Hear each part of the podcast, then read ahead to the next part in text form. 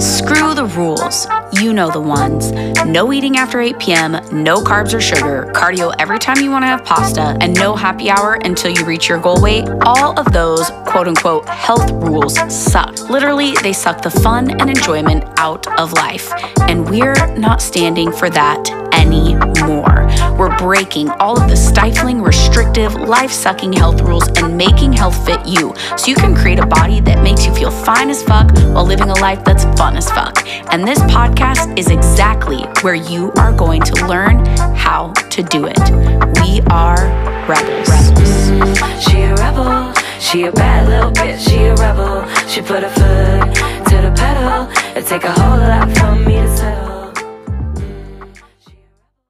Rebels, welcome back to the podcast. Today, I want to talk about something. I mean, I feel like I always talk about things that are very important, but this is something that I've never talked about before. And I realize it's so important because it's a huge and major part of life. And that's like, how do we navigate our health? How do we navigate our goals when life is really fucking hard? And very specifically, when life is really heavy and hard. And very specifically, I want to share my experience with navigating my own health and my own health goals that I have this year while going through some massive, massive grief. And so I want to share with you, you know, what my experience is now. What are the choices that I've been making compared to choices that I might have made in the past and why that matters a lot and why I think that it's important and helpful for me now. And I just, this month, I know I just feel like people around me have been experiencing a lot of loss, like in way different ways too. I've had friends who've lost their friends. I've had people who've lost their jobs. I know people who've lost their family or their neighbors or people in their community. And it just seems really heavy. Like January of 2024 just strangely felt that way. And sometimes I wonder, like, is it just me getting older now that I'm like, I'm closer to 40 than I am to 30? And when you're in your 20s, I feel like you don't see it a lot or whatever. But I'm also like, but I'm also only in my 30s. And I didn't expect to have that phenomena of where I was like, okay, well, when I'm like 70, yeah, maybe I'll see that more often. But I don't know if that's related, but that's a thought that goes through my mind all the time is that as we age in general in life, that we would see a lot more loss of life. But I don't know. I just feel like I'm young and I'm seeing a lot of it now. But I shared on the podcast last week that we lost Uncle Larry um, in January. And I've been thinking so much, of course, as I'm experiencing grief, just how that goes. And it's, um, I might have to pause a few times as I talk about this because we are only, you know, three weeks away and everybody experiences grief differently. But I wanted to share what has been going on. And so if I pause and take a moment, bear with me. Thank you so much. Um, but when we found out that we lost Larry, I was in, like, I started at the very end of December and the very beginning of January, a fat loss phase, right? So that's a progress phase where I am trying to change my body. My goals with that I've shared before. I wanted to see a little bit more definition. Personally, like my limbs, I want my arms to um, be a little bit smaller, which is like the last place my body loses fat. So being able to lose, I like literally a total of five ish pounds to lower my range by five ish pounds, right? So my range was like 134, 136 ish in there, like 134, 137 at the highest. Um, I was making my way down, and my goal would be to be like in the low 130s to mid 125s in that range in there was kind of the goal that I had. And so when I'm in a fat loss phase, like it takes mindset, right? And it takes um you don't always have to emotionally be motivated or emotionally be excited, but it does take intentional thought. And one thing about grief is that grief takes intentional thought too. And so my first thought was should I stay in my fat loss phase or should I not? Like, should I try to keep working towards this goal or should I not? And when I go back and look at the why of my goal, for me, and our why is really important, I think, in making this decision, right? For me, it's not like a health reason that I needed to lose weight. I was literally doing it as a fun and challenge in my mind, right? To do more and see more with my body and to accomplish more with my body because it felt good that way. And so I was like, okay, well, that's my why. So there's not like a immediate reason why continuing my fat loss phase would be really important. And what I started thinking, I was like, you know what? In this time, this is what I know. I know my mind and my heart already feel like shit. And I don't want my body to also feel like shit while I grieve. And that's what I decided to do is if that meant I continued my fat loss phase, that's fine. If it meant that I went into maintenance, that's fine. But all I really wanted to do was protect my body in the way my body felt. What I did know was even more important than that also is that I wanted to focus on figuring out what I needed the most to grieve and supporting myself in that. And on top of that, I wanted to know how to figure out what John needed to grieve. And so importantly, supporting him in that. And both of those things do come first over my fat loss phase because for me, and maybe this isn't everybody else's opinion, but my relationship with John is so important that like I'm planning on being with him until the end of my life, which is not going to be until I'm 147. And so that's a really long time. And that and how we cultivate that and how we care about that is more important than me losing five pounds for fun and accomplishment, right? And so that does come first. And it doesn't necessarily go over my health, which is different than me losing five pounds. I have to feel the best that I can in order to take care of myself right now and in order to take care of John right now. For me, grief, and I think for so many of us, is this really heavy, low energy that weighs a lot. And I think I know for me, when I'm in heavy grief or heavy emotions, I sleep a lot more. I need a lot more rest, right? And that's where I want to focus on. So this is kind of what my focus went to is like choosing every single day how do I want to feel? How do I want to feel in terms of what will make my body feel the best, what will make my mind feel supported, and what will make my heart feel supported. Because there wasn't really a way to make my heart feel the best, right? There's not really a way to make my mind feel the best because it is sad.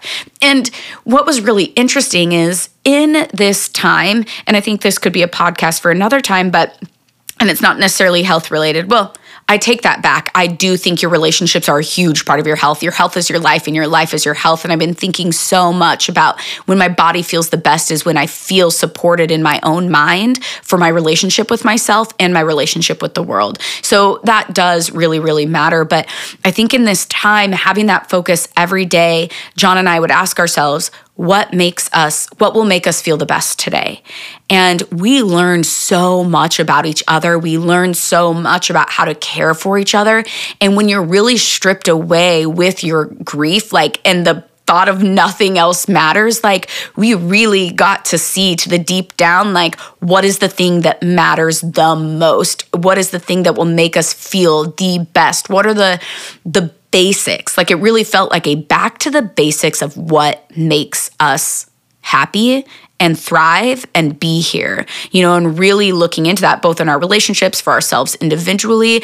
And it was a real interesting feat to like support each other in that too, because it does turn out like John and I grieve literally exactly the opposite way. And in a relationship, to be able to do that with each other and for each other was looking back, I think so powerful. And in it, we were so intentional. And so every day it was, some days, you know, we needed different things. And when I look at my body and my health and my fat loss phase, there were some days where it was like, oh, yeah, I feel really empowered to, you know, make intentional yeses and nos and to know that I'm eating in a calorie deficit. Some days felt like that. But the majority of my days felt like, a maintenance, right? It was just eating for fuel what my body needed because I needed energy and I needed not to feel bad.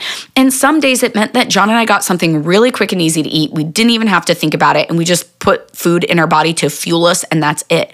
And some days it was like we really need to connect over doing something and open a bottle of wine and let's make a meal from scratch. And if you follow me on Instagram, you saw we did like a random Monday date night where we just made pasta from scratch just for fucking fun and to do something that lifted our hearts and made us feel connected and made us feel really, really good. And so every day we were really intentional about that choice. And I feel like that's really different than a fat loss phase. In a fat loss phase, or when you have a certain goal, you kind of are like, okay, this is my intention for the next 12 weeks. But every day my intention became something different, right? Like when you're in a fast loss phase, you're like, for the next 12 weeks, my intention is going to be in a calorie deficit every day. But I was just like, you know what? every day my intention can change. And I loved that. And that intentionality is something that in the future, I think when I'm not in a fat loss phase and I'm in a maintenance phase, that I would love to do. And I also want to make a podcast episode about how this has also been part of me no longer tracking my steps and just doing movement that's felt good. And that has been a really freaking great experiment. I've loved doing that. Hey, do you ever feel like if you just had the right plan to follow, that you could stick to it and you would get results? Or that you are good at showing up and going to the gym, but you know that nutrition is the key, but you just don't know where to start? I used to feel this way all the time when I first started my health journey, and there was never anywhere to turn that felt reliable or that gave me a nutrition plan for me. Pinterest or Google weren't specific enough to me, and those macro calculators, I just didn't feel like I could trust them. And there's this rule in the world right now that in order to get a personalized nutrition plan that you have to hire a nutrition coach full time. And well, since it's a rule, we are breaking it. For the first time ever, I am doing personalized nutrition audits for you. With an audit, you will get a nutrition goal that is completely personalized to you and your lifestyle and the result that you want. And that will include it could be calories, it could be calories and protein, or how to go about doing it all without tracking it all for your nutrition plan. Plus, I'll include one to three mini goals that support the results that you want. I'll send it all to you with a custom video from me explaining how to implement it and why I set that goal for you in the first place. No gatekeeping here, just you getting results. The link will be in the description box below. But in the past, in a time like this, I know old Kayla would have spiraled out of control. I have had so many traumatic things that have happened to me in my life, like deep, heavy, traumatic things. And I know how I used to react to them. I used to use food so much as a comfort. And and I talk about that a lot. Like comfort food, food can be comfort, but if we are eating and we are eating and eating and eating and eating and eating, it's not actually comforting us. It's not doing the thing to comfort us if we have to keep eating it, right? It's not actually working, therefore, it's not comfort. And I used to be the person that used my grief or my hard time or whatever was going wrong in my life as an excuse to eat more. Like, oh, I had a shitty day. I deserve to like go ham on a bowl of pasta. Oh, I had a shitty day. I deserve two extra scoops of ice cream.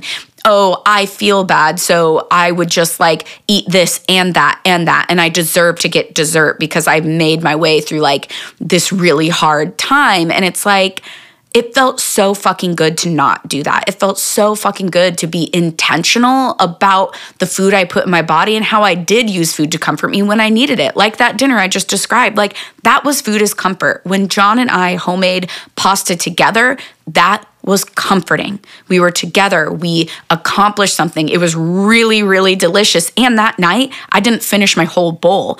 Food can bring me comfort without having to eat mass amounts of it. And that was something past Kayla absolutely didn't understand at all. And it feels so great to be here.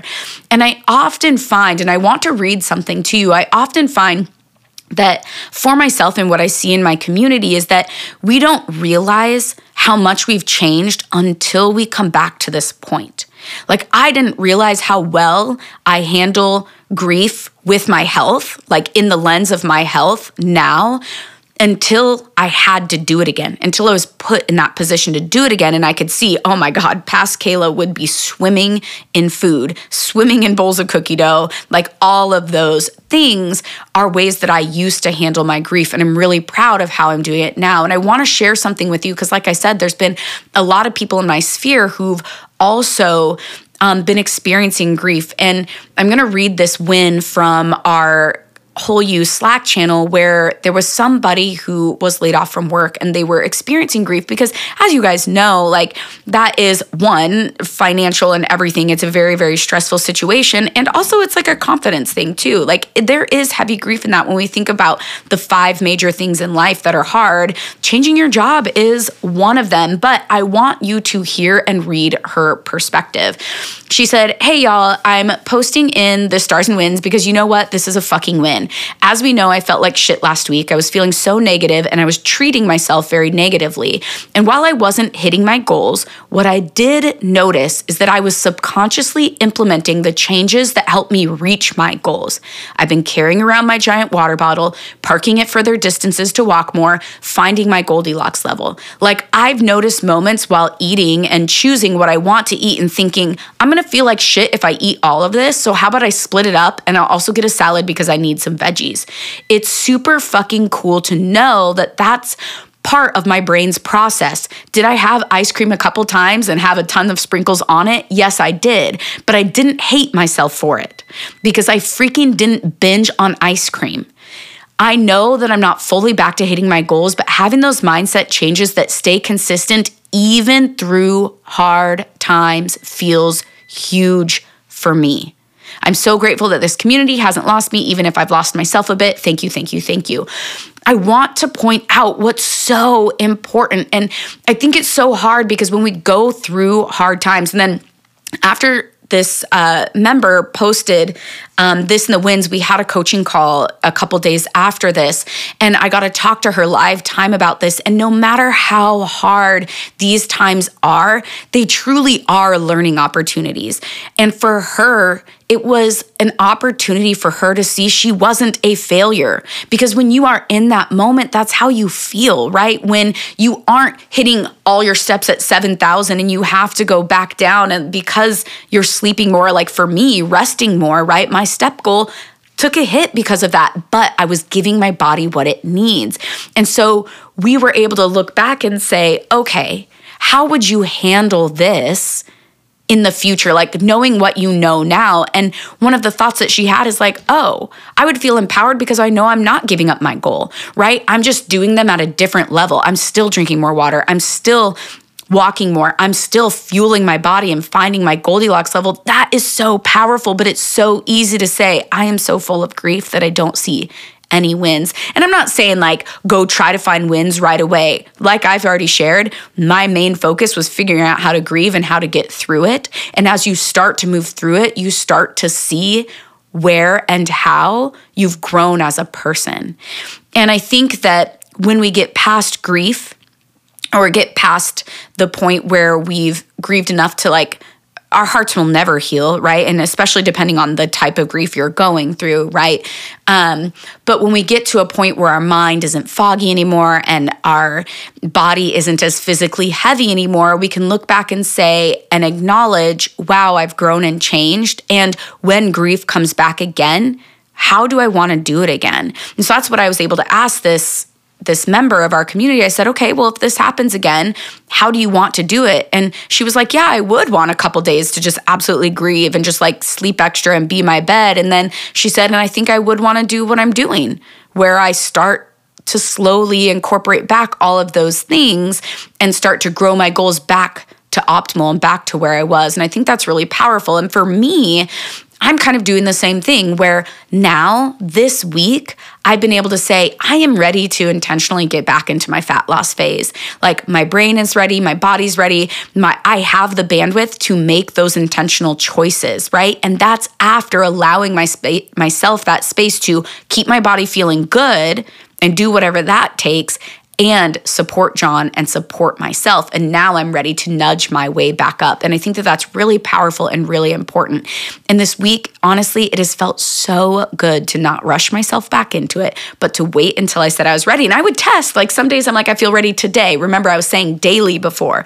Now I'm looking at it like this week. I'm ready to make this fat loss progress. And then if that feels good, then I'm ready to stretch it out longer and I'm nudging my way back up.